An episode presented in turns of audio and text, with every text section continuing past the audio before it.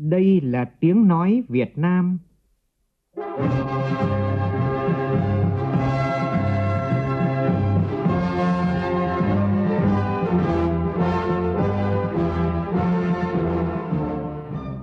là tiếng nói Việt Nam phát thanh từ Hà Nội, thủ đô nước Cộng hòa xã hội chủ nghĩa Việt Nam.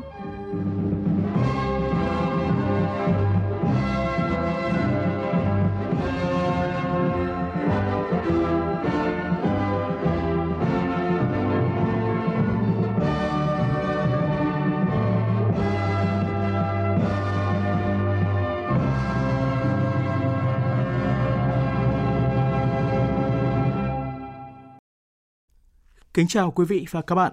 Mời quý vị và các bạn nghe chương trình Thời sự sáng của Đài Tiếng nói Việt Nam. Hôm nay thứ năm ngày 31 tháng 12 năm 2020, tức ngày 18 tháng 11 năm Canh Tý. Chương trình có những nội dung đáng chú ý sau.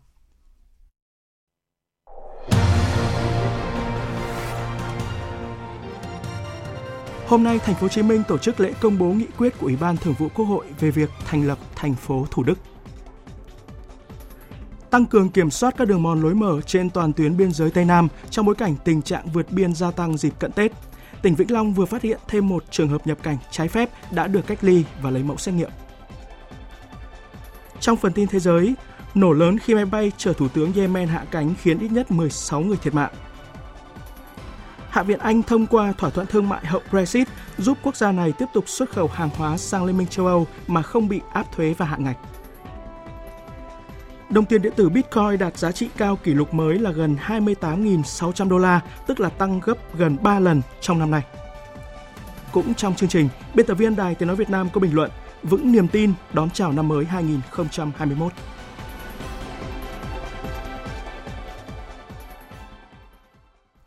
Bây giờ là nội dung chi tiết. Bộ Công an đã thực hiện tốt nhiệm vụ phòng chống tham nhũng. Đây là khẳng định của Thủ tướng Nguyễn Xuân Phúc tại hội nghị tổng kết công tác phòng chống tham nhũng của lực lượng Công an nhân dân từ năm 2013 đến nay và triển khai nhiệm vụ sắp tới diễn ra hôm qua tại Hà Nội. Chính phủ đang tập trung xây dựng thể chế pháp luật, đi cùng với tăng cường các biện pháp phòng ngừa tham nhũng, tiêu cực thông qua cải cách hành chính và đưa các dịch vụ công lên Cổng Dịch vụ Công Quốc gia. Dịp này, Thủ tướng Nguyễn Xuân Phúc và Ủy viên Bộ Chính trị, Thường trực Ban Bí thư Trần Quốc Vượng đã trao huân chương chiến công tặng Bộ Công an, huân chương quân công tặng một số lãnh đạo Bộ Công an, huân chương lao động, danh hiệu anh hùng lực lượng vũ trang nhân dân và bằng khen của Thủ tướng Chính phủ tặng một số tập thể và cá nhân của Bộ Công an vì có nhiều chiến công trong phòng chống tham nhũng. Phát biểu tại lễ kỷ niệm 75 năm ngày tổng tuyển cử đầu tiên và họp tổng kết hoạt động nhiệm kỳ từ năm 2016 đến 2021 của đoàn đại biểu Quốc hội tỉnh Bến Tre ngày hôm qua, Chủ tịch Quốc hội Nguyễn Thị Kim Ngân đề nghị thời gian tới, đoàn đại biểu Quốc hội và các đại biểu Quốc hội tỉnh Bến Tre nâng cao chất lượng hoạt động, đóng góp tích cực vào sự phát triển của địa phương và đất nước, chú trọng công tác lập pháp, quan tâm những vấn đề phát sinh tại địa phương, những vấn đề mà cử tri kiến nghị Quốc hội, Chính phủ trong việc xây dựng các chính sách, giải pháp, nâng cao chất lượng các buổi tiếp xúc cử tri, lắng nghe tâm tư nguyện vọng của nhân dân. Sau một ngày làm việc, hội nghị lần thứ 3 Ban chấp hành Đảng bộ Thành phố Hồ Chí Minh khóa 11, nhiệm kỳ từ năm 2020 đến 2025 đã bế mạc vào chiều qua. Tin của phóng viên Hà Khánh. Năm 2021 là năm có ý nghĩa rất quan trọng, năm đầu tiên thực hiện nghị quyết Đại hội Đảng bộ toàn quốc lần thứ 13 và nghị quyết Đại hội Đảng bộ Thành phố Hồ Chí Minh lần thứ 11, tiếp tục thực hiện tốt mục tiêu kép. Thực hiện chủ đề năm 2021 là năm xây dựng chính quyền đô thị và cải thiện môi trường đầu tư. Chỉ còn 1,5 tháng nữa là Tết Nguyên đán, nên nếu tình hình dịch bệnh COVID-19 không được cải thiện, thì đây là cái Tết rất khó khăn. Nhiều hoạt động trước, trong và sau Tết sẽ không diễn ra như mọi năm. Bà con xa xứ, người đi lao động, học tập ở nước ngoài cũng khó trở về quê hương. Lực lượng giữ gìn an ninh trật tự cũng vất vả và nhất là những người làm nhiệm vụ trực tiếp phòng chống COVID-19. Tuy nhiên, Thành phố Hồ Chí Minh sẽ phát huy tinh thần thành phố nghĩa tình, tăng cường các hoạt động chia sẻ khó khăn với người dân, doanh nghiệp. Và một sự kiện quan trọng của Thành phố Hồ Chí Minh sẽ diễn ra hôm nay, đó là lễ công bố nghị quyết của Ủy ban Thường vụ Quốc hội về việc thành lập thành phố Thủ Đức. Địa bàn của thành phố trong thành phố này trên cơ sở sáp nhập 3 quận là quận 9, quận 2 và quận Thủ Đức của Thành phố Hồ Chí Minh. Cùng với niềm vui mừng phấn khởi thì người dân thành phố mới Thủ Đức cũng còn đó không ít băn khoăn. Ghi nhanh của nhóm phóng viên Minh Thắm, Vũ Hường và Trịnh Giang. Thành lập thành phố Thủ Đức là chủ đề của nhiều cuộc trò chuyện của người dân quận 2, quận 9 và quận Thủ Đức. Phần lớn mọi người đều hồ hởi cho đón ngày chính thức công bố nghị quyết thành lập. Tôi rất phấn khởi, vui mừng, hy vọng thành phố Thủ Đức càng ngày càng phát triển. Được biết là thành phố Thủ Đức hình thành sẽ đóng góp khoảng 1/3 kinh tế cho thành phố Hồ Chí Minh. Cái việc mà phát triển kinh tế như vậy á, kéo theo nhiều cái sự phát triển đồng bộ về cơ sở hạ tầng, giao thông thì mình cũng sẽ được hưởng từ những cái sự phát triển đó. Cùng với niềm vui, háo hức thì người dân tương lai của thành phố Thủ Đức cũng không khỏi băn khoăn liệu việc sáp nhập chuyển đổi này có gây phiền hà về các thủ tục hành chính hay không. Chị Thanh An, một cư dân ở quận 9 bày tỏ. Các cái hồ sơ về hộ khẩu, rồi các cái giấy tờ nhà đất, chứng từ liên quan thì có cần phải thay đổi qua tên mới hay không? Các cái thủ tục nó như thế nào? Các cái chi phí phát sinh thì ai sẽ chịu? Người dân mong muốn thành phố sớm giải quyết những bất cập còn tồn đọng ở các quận hiện nay. Ông Đặng Hoàng Hà, ngụ tại quận Thủ Đức, nói. Quận Thủ Đức hay là quận 2 thì thường xuyên gặp những cái tình trạng là ngập sau mưa hoặc là vì triều cường. Hy vọng ban lãnh đạo thành phố Thủ Đức quan tâm hơn, khắc phục những tình trạng này, giúp cho đời sống của nhân dân thuận tiện hơn. Đại bộ phận người dân đều tán thành ủng hộ việc thành lập thành phố Thủ Đức. Tuy nhiên, thành phố Hồ Chí Minh cần thông tin thêm về các chính sách, ban hành thêm các văn bản hướng dẫn để người dân hiểu hơn và đồng hành trong việc chuyển đổi này, góp phần để thành phố Thủ Đức thực sự trở thành đầu tàu phát triển kinh tế xã hội của thành phố Hồ Chí Minh và cả nước. Vài năm trở lại đây, các đại nhạc hội đếm ngược chào đón năm mới dương lịch dần trở nên quen thuộc với người dân những tỉnh, thành phố lớn. Và vào đêm nay, hai thành phố lớn nhất cả nước là Hà Nội và Thành phố Hồ Chí Minh sẽ tổ chức bữa đại tiệc âm thanh ánh sáng và pháo hoa rực rỡ để chào đón năm mới 2021. 3, 2, 1, Happy New Year! Tại thủ đô Hà Nội, lễ hội Cao Đao 2021 sẽ bắt đầu từ lúc 19h30 tối nay tại quảng trường Nhà hát lớn Hà Nội. Chương trình có sự tham gia của nhiều ca sĩ nổi tiếng như là Mỹ Linh, Nu Phước Thịnh, Karis v.v. kết hợp với màn biểu diễn ánh sáng hoành tráng. Hà Nội cũng sẽ tổ chức bắn pháo hoa tầm cao tại 3 điểm là Hồ Gươm, Công viên Thống Nhất và Sân vận động Mỹ Đình từ nguồn kinh phí xã hội hóa. Còn tại thành phố Hồ Chí Minh, lễ hội ánh sáng bắt đầu từ 20h, bố trí 3 màn hình LED khổng lồ phục vụ du khách và người dân tại phố đi bộ Nguyễn Huệ. Cùng với sự góp mặt của rất nhiều nghệ sĩ đang được mến mộ, chương trình lần đầu tiên giới thiệu công nghệ thực tế ảo mở rộng tới nước ta, hứa hẹn mang nhiều trải nghiệm thưởng thức nghệ thuật ấn tượng. Thành phố Hồ Chí Minh sẽ bắn pháo hoa tại 4 điểm, 2 điểm tầm cao là khu vực đầu đường hầm vượt sông Sài Gòn, quận 2 và tòa nhà Landmark 81, khu vực công viên Central Park. 2 điểm tầm thấp là còn lại là công viên văn hóa Đầm Sen, quận 11 và khu công nghệ cao ở quận 9. Trong khi đó, lễ hội Đà Nẵng chào năm mới 2021 đã khai mạc vào tối qua. Tin của phóng viên Phương Cúc. Dịp Tết dương lịch, du khách và người dân thành phố biển được thưởng thức các chương trình nghệ thuật đặc sắc diễn ra hàng đêm tại hai bên bờ sông Hàn và công viên châu Á Đà Nẵng như diễu hành thuyền hoa và trải nghiệm du ngoạn sông Hàn miễn phí về đêm. Lễ hội đếm ngược chào đón năm mới 2021, một trong những hoạt động mang đậm bản sắc địa phương là lễ hội mì. Thực khách được thưởng thức các món ăn địa phương và quốc tế. Bà Huỳnh Thị Hương Lan, Phó Giám đốc Trung tâm Xúc tiến Du lịch, Sở Du lịch thành phố Đà Nẵng cho biết. Lễ hội này nhằm khôi phục lại hình ảnh Đà Nẵng, khơi gợi lại cái tinh thần của người dân sau cái đợt dịch bệnh và những cái cơn bão đã ảnh hưởng đến cái tâm lý của người dân và cũng là một trong những hình thức kích cầu thu hút khách du lịch. Thời sự VOV, nhanh, tin cậy, hấp dẫn. Về công tác phòng chống dịch COVID-19, tỉnh Bến Tre vừa cách ly 6 trường hợp đi cùng chuyến xe với bệnh nhân số 1452. Các trường hợp còn lại do không trở về Bến Tre nên cơ quan chức năng thông báo cho các tỉnh để thực hiện cách ly theo quy định. Những người tiếp xúc gần với 6 trường hợp này đang thực hiện cách ly. Ngành chức năng theo dõi chặt chẽ để chủ động ngăn ngừa dịch bệnh. Bệnh nhân số 1452 là nữ, 31 tuổi, địa chỉ tại huyện Lai Vung, tỉnh Đồng Tháp, nhập cảnh trái phép qua đường mòn lối mở ngày 24 tháng 12, cùng bệnh nhân số 1440 và 1451, sau đó về tỉnh Đồng Tháp. Cơ quan chức năng đề nghị người dân có liên quan hoặc biết thông tin những người đã đi trên chuyến xe của nhà xe Hiền Vân, biển kiểm soát là 68B00805, loại 45 chỗ, chạy tuyến Bến Tre, Hà Tiên, Kiên Giang, liên hệ ngay với cơ sở y tế gần nhất để khai báo y tế và hướng dẫn các biện pháp phòng chống dịch. Trong khi đó, thì tỉnh Vĩnh Long vừa phát hiện thêm một trường hợp nhập cảnh trái phép tại địa phương và đã được cách ly y tế lấy mẫu xét nghiệm virus SARS-CoV-2 gửi Viện Pasteur Thành phố Hồ Chí Minh. Đó là nam thanh niên 24 tuổi ngụ ở huyện Vũng Liêm đã nhập cảnh trái phép qua đường tàu biển, sau đó di chuyển về tỉnh Vĩnh Long và bị phát hiện. Các lực lượng chức năng đã xác minh thêm người tiếp xúc gần với nam thanh niên này và hướng dẫn thực hiện các biện pháp phòng chống dịch, phun hóa chất khử khuẩn, thông báo các đơn vị chức năng nơi thanh niên này có lịch trình di chuyển để truy vết các trường hợp tiếp xúc gần và thực hiện các biện pháp phòng chống dịch kịp thời. Trước tình hình vượt biên trên tuyến biên giới Tây Nam diễn biến phức tạp, lực lượng bộ đội biên phòng khu vực này đang tăng cường kiểm soát chặt hơn các đường mòn lối mở. Phóng viên Vinh Quang thông tin. Tuyến biên giới các tỉnh phía Nam giáp Campuchia như Bình Phước, Tây Ninh, Đồng Tháp, An Giang, công tác kiểm soát biên giới được thắt chặt. Ngay sau khi xảy ra trường hợp ca bệnh 1440 vượt biên trái phép qua biên giới, đoàn công tác của Bộ Chỉ huy Bộ đội Biên phòng phía Nam cũng đã đến một số địa phương kiểm tra, rà soát lại các tổ chốt. Thiếu tướng Nguyễn Hoài Phương, Phó Tư lệnh Bộ đội Biên phòng cho biết. Từ Kon Tum cho đến Hà Tiên có 681 chốt cộng với cái hệ thống đồn trạm và tăng cường trên 2.000 cán bộ chiến sĩ, chưa tính công an địa phương, dân quân tự vệ tham gia. Thì bây giờ xem lại cái bố trí các đường mòn lối mở như vậy có hợp lý chưa, điều chỉnh lại.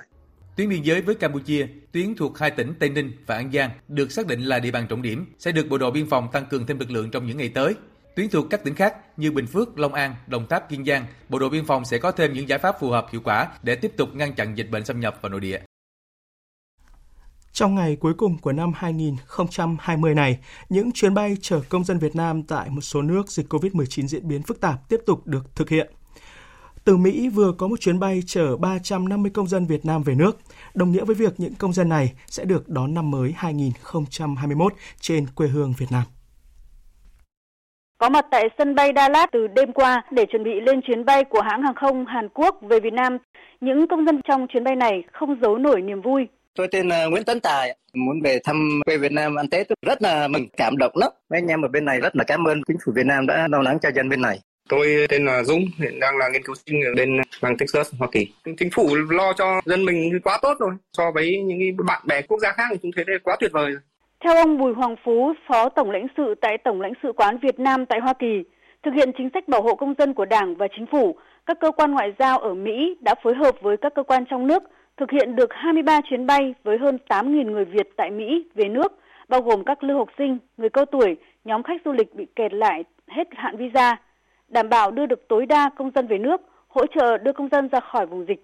Số lượng nhu cầu công dân đăng ký về nước khoảng hơn 10.000 người, nhưng mà mỗi chuyến bay này chúng ta chỉ có thể đáp ứng được khoảng 350 người. Chúng tôi nỗ lực hết sức để làm sao đảm bảo đủ cái số người để có thể về được ăn Tết. Trong cái bối cảnh mà bên này tình hình dịch bệnh như thế mà mình về trong nước rất là an toàn thì cũng rất vui mừng cho bà con và chúc bà con có một cái Tết vui vẻ. Với chủ trương nhân văn, quyết tâm không để ai bị bỏ lại phía sau, công tác bảo hộ công dân của Việt Nam trở thành điểm nhấn trong nỗ lực phòng chống dịch của chính phủ, đưa Việt Nam thành một điểm sáng trong dư luận quốc tế. Dự báo từ hôm nay, nhiệt độ một số khu vực miền núi phía Bắc sẽ giảm mạnh, có nơi chỉ còn 0 độ C, sẽ xuất hiện sương muối và băng giá. Nhiều địa phương đã chủ động những biện pháp ứng phó. Phản ánh của phóng viên Công luận. Ủy ban Nhân dân tỉnh Bắc Kạn đã có công điện gửi các đơn vị địa phương chủ động ứng phó với đợt rét này, đảm bảo an toàn cho người già, trẻ nhỏ, học sinh và triển khai các biện pháp để giảm thiểu mức độ thiệt hại trong sản xuất. Ông Trần Quang Hiệp, Phó trưởng phòng Giáo dục và Đào tạo huyện Chợ Mới, tỉnh Bắc Kạn cho biết. Thứ nhất là các trường thường xuyên theo dõi tình hình thời tiết để có thể lùi thời gian học, có thể cho học sinh nghỉ học nếu như thời tiết quá khắc nghiệt. Trước đợt rét đậm rét hại, ông Chu Văn Cát, huyện Nguyên Bình, tỉnh Cao Bằng đã chủ động tích trữ thêm rơm rạ, lấy thêm chuối để cho gia súc ăn bổ sung. Bây giờ có điện thoại rồi cứ xem thời tiết biết luôn, rét đậm rét hại về đến mình che vào, cho trâu ở nhà, phải lấy chuối làm nóng cho nó ăn. Dự báo trong những ngày tới, các đợt rét sẽ còn tiếp tục với nền nhiệt giảm sâu. Do đó, người dân cần theo dõi sát các bản tin dự báo thời tiết hàng ngày, có các phương án đảm bảo sức khỏe cho người già, trẻ nhỏ. Đồng thời, trong lĩnh vực trồng trọt chăn nuôi, cần tiếp tục củng cố chuồng trại, tích trữ thức ăn và hạn chế sử dụng trâu bò cày kéo nếu nhiệt độ xuống dưới 12 độ C.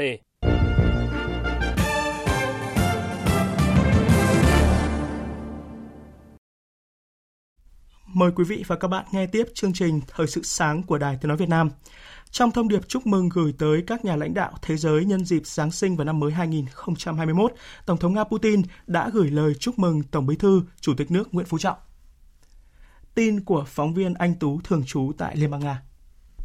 Tổng thống Nga Vladimir Putin đã gửi lời chúc mừng năm mới 2021 cũng như Tết cổ truyền tới Tổng Bí thư Ban chấp hành Trung ương Đảng Cộng sản Việt Nam, Chủ tịch nước Cộng hòa xã hội chủ nghĩa Việt Nam Nguyễn Phú Trọng.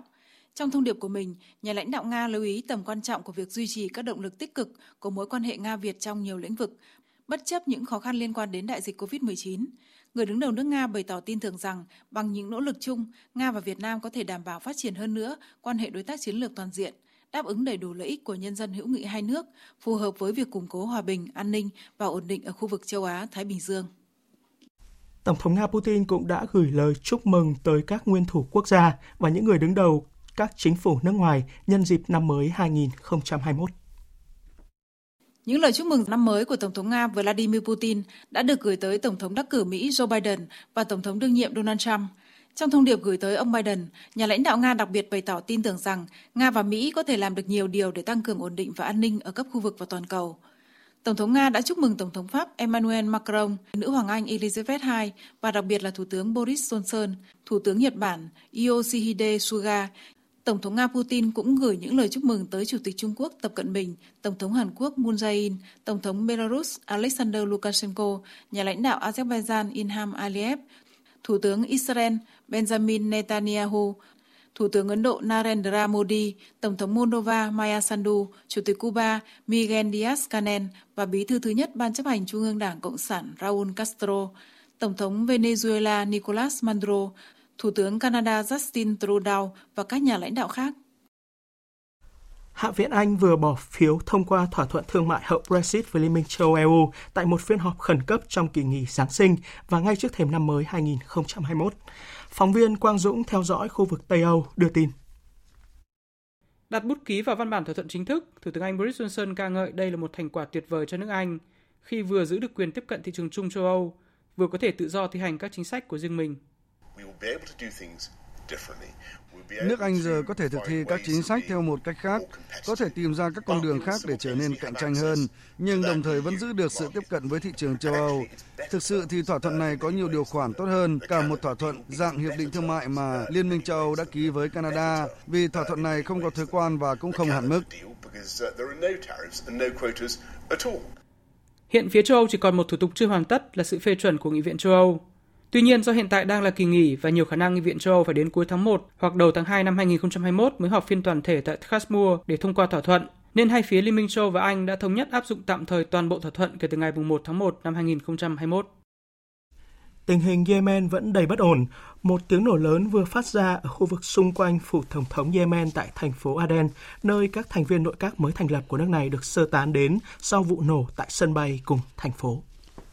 Liên quan đến vụ nổ tại sân bay Aden xảy ra ngay sau khi máy bay chở các thành viên trong chính phủ chia sẻ quyền lực mới thành lập của Yemen trở về từ Ả Rập Xê Út hạ cánh, số người thiệt mạng đã tăng lên 26 người. Dù tất cả các bộ trưởng trong nội các mới của nước này đều được sơ tán an toàn đến phủ Tổng thống tại thành phố Aden, nhưng hơn 50 người khác đã bị thương, con số thương vong có thể còn tăng lên. Hiện chưa rõ nguyên nhân gây ra các vụ nổ này, sau một số quan chức chính phủ Yemen đã cáo buộc các tay súng Houthi do Iran hậu thuẫn đứng sau vụ tấn công này. Hai máy bay ném bom B-52 của Mỹ vừa bay qua khu vực Vịnh Ba Tư nhằm răn đe Iran trong bối cảnh căng thẳng hiện tại. Đây là lần thứ 3 Mỹ triển khai máy bay ném bom tại khu vực này trong vòng 45 ngày. Việc phô trương sức mạnh của Mỹ diễn ra trong bối cảnh giới chức an ninh quốc gia Mỹ lo ngại Iran có thể đang lên kế hoạch đáp trả việc Mỹ sát hại tướng Qasem Soleimani bằng một cuộc không kích tại Iraq hơn một năm trước. Iran bị cáo buộc đứng sau vụ tấn công bằng rocket vào sứ quán Mỹ tại thủ đô Baghdad của Iraq vào tuần trước, khi ít nhất một dân thường thiệt mạng và làm hư hỏng khuôn viên sứ quán Mỹ. Đây là vụ tấn công lớn nhất tại vùng xanh ở thủ đô của Iraq trong vòng 10 năm qua. Trong khi đó, Iran vừa công bố số tiền bồi thường $150.000 cho gia đình những người thiệt mạng trong vụ rơi máy bay của Ukraine vào tháng 1 năm nay. Chiếc máy bay của hãng hàng không quốc tế Ukraine có hành trình tới thủ đô Kiev đã bị rơi ngay sau khi cất cánh từ sân bay Tehran của Iran. Vụ tai nạn khiến 176 người thiệt mạng. Quân đội Iran đã nhầm máy bay này là mục tiêu của kẻ thù. Các thị trường chứng khoán khắp thế giới đã gần đạt đến những mức cao kỷ lục trong những ngày cuối năm, trong bối cảnh giới đầu tư kỳ vọng sự phục hồi kinh tế mạnh mẽ của các nước vào năm 2021. Trên thị trường tiền tệ, đồng đô la Mỹ tiếp tục yếu đi, trong khi đồng euro đạt mức cao nhất trong vòng gần 3 năm qua, ở mức 1 euro đổi được 1,23 đô la Mỹ. Còn đồng tiền điện tử Bitcoin đã đạt giá trị cao kỷ lục mới là gần 28.600 đô la, tức là đạt mức tăng gấp 3 lần trong năm nay. Giá dầu thô cũng tiếp tục đà tăng với hy vọng các gói cứu trợ và các nền kinh tế sẽ mở cửa trở lại vào năm tới, giúp tăng lượng cầu về dầu. Giá dầu thô đang ở mức là hơn 48 đô la một thùng. Còn giá vàng hiện ổn định ở mức là 1.878 đô la một ounce. Tiếp theo là một số tin thể thao đáng chú ý.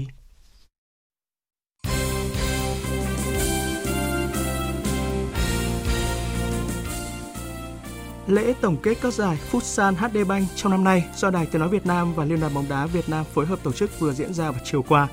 Tin của phóng viên Thành Lương. Tổng giám đốc Nguyễn Thế Kỳ đánh giá cao thành công trong công tác tổ chức, biểu dương các đơn vị đã hoàn thành nhiệm vụ của mình, đồng thời gửi lời cảm ơn tới các nhà tài trợ đã đồng hành cùng VOV và VFF để giúp các giải Futsal trong năm 2020 được tổ chức thành công. Năm nay phải nói rằng là kỳ năm thứ tư, điều kiện khó khăn như thế mà chúng ta tổ chức cái chất lượng chuyên môn cũng các cái trận đấu rất là cao.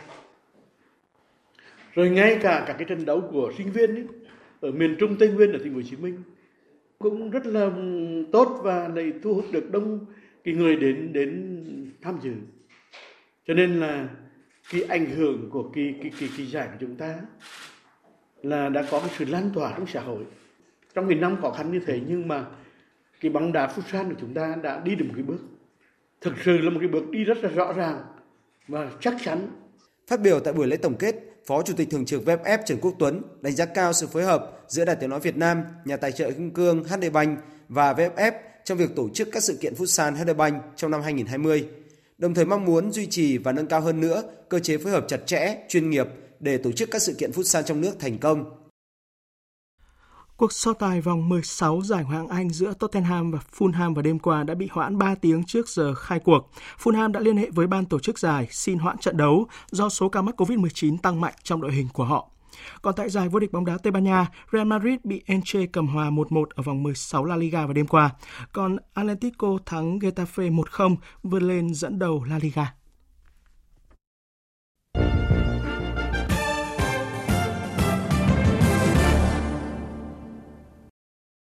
Thưa quý vị, thưa các bạn, hôm nay là ngày cuối cùng của năm 2020, một năm đầy những biến động. Nhìn lại một năm qua, có rất nhiều cảm xúc và tự hào về những nỗ lực của toàn Đảng, toàn dân, toàn quân ta vượt lên những khó khăn để đạt nhiều thành tựu lớn. Đây là nền tảng quý giá để nước ta bước vào năm mới 2021 với nhiều kỳ vọng sáng tươi. Bình luận của biên tập viên Mai Hồng nhan đề Vững niềm tin đón chào năm mới 2021 qua giọng đọc của phát thanh viên Hồng Huệ. Mời quý vị và các bạn cùng nghe.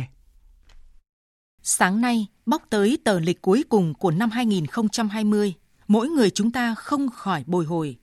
Có lẽ chưa bao giờ chúng ta trải qua một năm với nhiều cảm xúc đến vậy. Đó là những lo lắng, sợ hãi khi phải đối mặt với dịch bệnh COVID-19 diễn biến phức tạp, khó lường trên toàn thế giới. Đó là sự mất mát đau thương do thiên tai, bão lũ gây ra, đặc biệt ở khu vực miền Trung. Đó là những áp lực nặng nề khi nhiều người lao động mất việc, doanh nghiệp phá sản bởi kinh tế thế giới trải qua đợt suy thoái tồi tệ nhất do tác động tiêu cực của đại dịch COVID-19. Trong bối cảnh phải đối mặt với rất nhiều khó khăn, thách thức lớn và bất ngờ như vậy, Việt Nam đã và đang cho thế giới thấy sự chỉ đạo linh hoạt, năng động và bản lĩnh vững vàng. Dưới sự chỉ đạo sát sao của Trung ương Đảng, sự điều hành quyết liệt của chính phủ, Việt Nam nổi lên như một điểm sáng hiếm hoi về tăng trưởng và phục hồi kinh tế sau dịch COVID-19 và thiên tai. Tăng trưởng GDP cả năm đạt 2,91%. GDP bình quân đầu người ước đạt khoảng 2.750 đô la Mỹ. Việt Nam là một trong những quốc gia tăng trưởng cao nhất trong khu vực và trên thế giới. Đáng chú ý là thặng dư thương mại cao kỷ lục ở mức 17 tỷ đô la Mỹ, dự trữ ngoại hối 100 tỷ đô la Mỹ, giá trị thương hiệu Việt Nam tăng nhanh nhất toàn cầu. Không chỉ có những thành tựu nổi bật về kinh tế, chỉ số phát triển con người Việt Nam cũng ở mức cao trong tương quan quốc tế. Năm 2020, Việt Nam đảm nhiệm thành công vai trò Chủ tịch ASEAN, Chủ tịch Đại hội đồng Liên nghị viện ASEAN và Ủy viên không thường trực Hội đồng Bảo an Liên Hợp Quốc. Việt Nam cũng hội nhập kinh tế quốc tế ngày càng sâu thông qua các hiệp định thương mại tự do. Việt Nam đã đạt được mục tiêu kép, chống dịch thành công, giữ được tăng trưởng kinh tế và tạo đà, sức bật phục hồi sau dịch, an sinh xã hội được đảm bảo. Qua sóng cả mà vẫn vững tay trèo, hơn bao giờ hết, Việt Nam đã thể hiện sinh động và rõ ràng nhất sự đồng sức, đồng lòng. Những giá trị truyền thống tốt đẹp được hun đúc từ mấy nghìn năm lịch sử của dân tộc đã được bộc lộ và sáng rõ trong những tháng đã qua. Tinh thần đoàn kết, truyền thống tương thân tương ái, sức sống mãnh liệt, nỗ lực sáng tạo, đối mặt với khó khăn, tinh thần lạc quan. Với rất nhiều bài học quý giá trong năm qua và những thành tựu đáng tự hào mà Việt Nam đã đạt được, tạo cho chúng ta một tâm thế tự tin, vững vàng, chủ động bước vào năm 2021, năm đầu tiên thực hiện nghị quyết Đại hội Đảng Toàn quốc lần thứ 13, năm đầu tiên của kế hoạch phát triển kinh tế xã hội giai đoạn 2021-2025. Cùng chung khát vọng vươn lên, lập nên những kỳ tích mới trong sự nghiệp xây dựng và phát triển đất nước. Tất cả vì một Việt Nam thịnh vượng, hùng cường.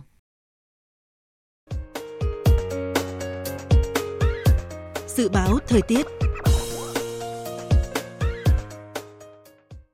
Bắc Bộ và khu vực Hà Nội ít mây, ngày nắng đêm không mưa, gió đông bắc cấp 2, cấp 3, vùng ven biển cấp 4, trời rét đậm, rét hại, vùng núi cao có khả năng xảy ra băng giá và sương muối, nhiệt độ từ 7 đến 17 độ, vùng núi có nơi nhiệt độ thấp nhất từ 6 đến 8 độ, vùng núi cao dưới 2 độ. Các tỉnh từ Thanh Hóa đến Thừa Thiên Huế nhiều mây, phía Bắc có mưa vài nơi, phía Nam có nơi mưa vừa, mưa to, gió Bắc đến Tây Bắc cấp 3, vùng ven biển cấp 4, cấp 5, trời rét, phía Bắc rét đậm, có nơi rét hại. Nhiệt độ phía Bắc từ 10 đến 19 độ, phía Nam từ 14 đến 19 độ.